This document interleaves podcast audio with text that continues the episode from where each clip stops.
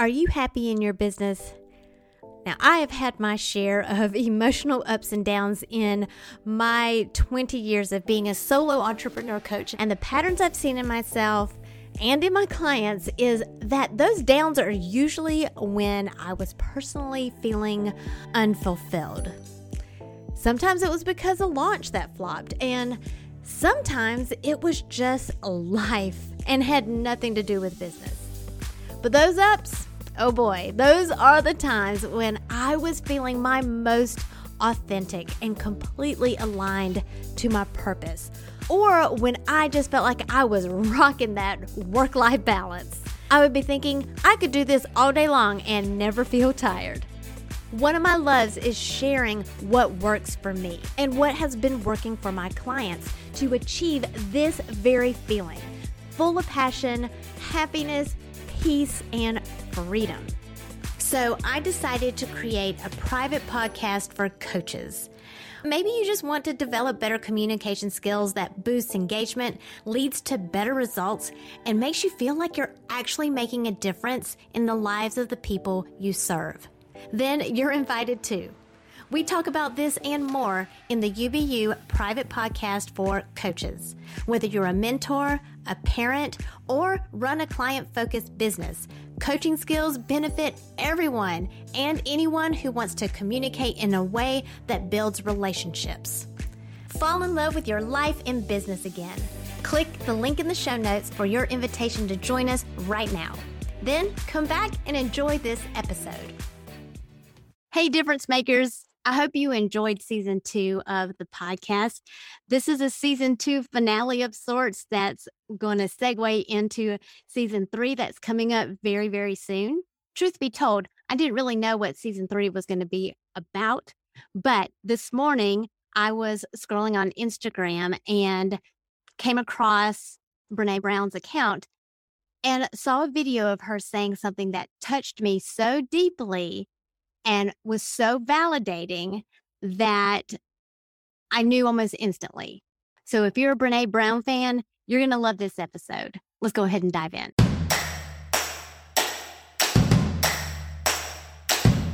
It's time to stop comparing yourself to others and plug in to what is uniquely you. Welcome to Unbox Your Personality, the podcast for coaches, creatives, and educators like you who understand that your happiness makes you more effective in what you do, bringing out the best in others.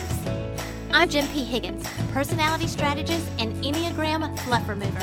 Get laser focused on who you are and who you aren't, so you're free to make the impact you were born to make.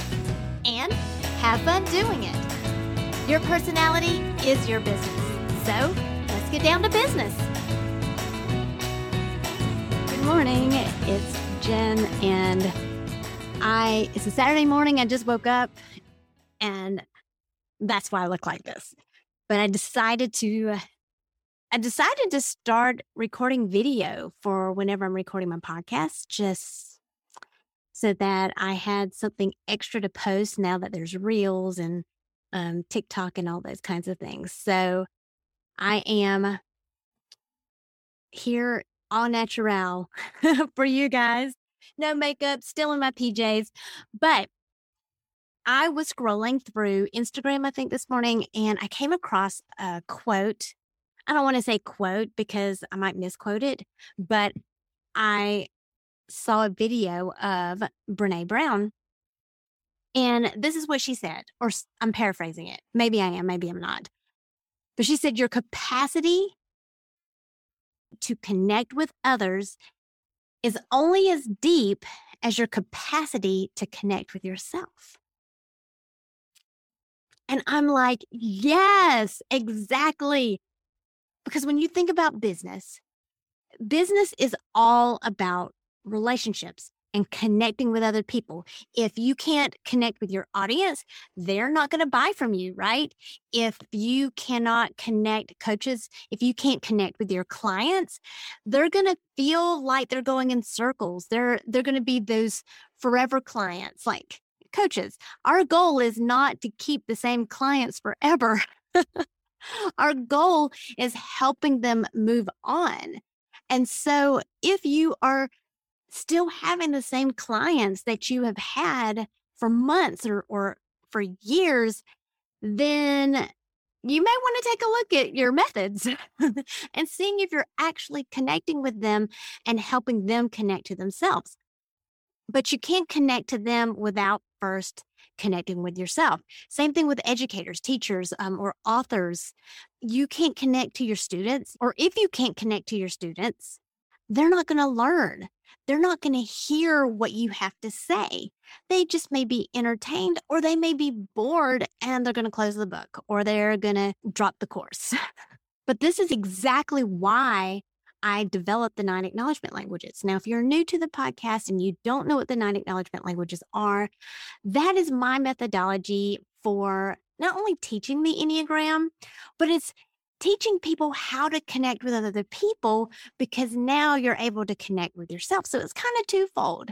People come to me because they want to learn how to connect with other people. But what I'm really showing them is that your personal development is what's going to help you succeed in your business. So, these nine acknowledgement languages, yes, it's a vehicle for me to show you more about the Enneagram. First, how to type yourself. Second, how to connect with yourself. And third, how to connect with other people. And in that order, because you really can't go outside of that order. Well, in, in truth, you can skip the typing part and go straight to the nine acknowledgement languages because as you're learning the nine acknowledgement languages, you're going to figure out which type you are. So, um, but you definitely have to connect with yourself first and before you can connect with other people. I think what I like about it the most is that it's tapping into the part of your ego personality that you've been denying. You've been swinging your pendulum so far to the right that it's no longer a pendulum anymore. Now it's a wrecking ball. and maybe you're feeling out of balance. Maybe you're feeling out of control. Maybe you're afraid that any minute now that other shoe is going to drop. Or maybe you're not feeling any of that. Maybe you're just feeling slightly off or dissatisfied. And in that dissatisfaction, maybe you're feeling a little bit guilty because why why am I dissatisfied? Look at all the blessings in my life. I have so much to be grateful for. Why am I not satisfied with what I already have? And the answer to that is that there's a piece of your core that you're denying. And I'm not saying that that's a bad piece. It's it, it certainly can be bad. Our ego can be bad, but when you can start acknowledging these parts of your personality, then you start feeling validated. And it's the good kind of validation. It's self-validation. You're not relying on other people, you know, those those people that you can't control. You're not relying them on anymore. You are taking ownership of your own validation. And when you can do that, you don't feel broken anymore. You don't feel like there's something wrong with you. You are a lot more empowered in your own life. You think, oh, I do that because I am slow paced. That's one of the acknowledgement languages. Or I'm not a bully, I'm just confronting. And when you can accept these pieces of you, you don't have to fight it anymore. You have the self awareness to be able to balance it. Now, yes, you do need to rise above your personality. You do need to rise above your ego. But if your ego doesn't get what it's craving, it's going to weigh you down. It's going to pull you into that box that you so desperately don't want to be in. Instead, you want to think about your ego as an anchor to your reality your reality into this physical world. So, just like your soul uses your body as this vehicle to be in your physical world, your soul or your psyche uses your ego to navigate this reality. And you have that choice to honor your body and take care of it, the same way you have the choice to honor your ego and take care of it. Now, this can be selfish if you overindulge in your body or overindulge in your ego. But it can also be selfish when you neglect them. So, really, what ought to be happening here is seeing it as not selfish, but a necessary maintenance for being healthy when you balance it. That's looks like self care, right? It looks like self love. And this is why I call it personality wellness. We take care of our bodies, but we also need to take care of our personality egos. If not, it will control us in very unconscious ways. But as soon as your self awareness improves, you will start being able to see your ego for what it actually is. It's not something to fight. It's not something to deny. Denying it is is like fueling a slow burning fire and it slowly dries you out. Like we are given an ego for a reason. And if you have the same belief system as as I do, this temporal world is temporary. and so to navigate this world, we have a body, we have an ego. And it's in understanding how it works that allows us to fulfill our purpose here at this time. So that kind of helps segue into the point I really want to make in this season two finale is that season three is coming up. It's coming soon. And it took me a while to come up with a theme.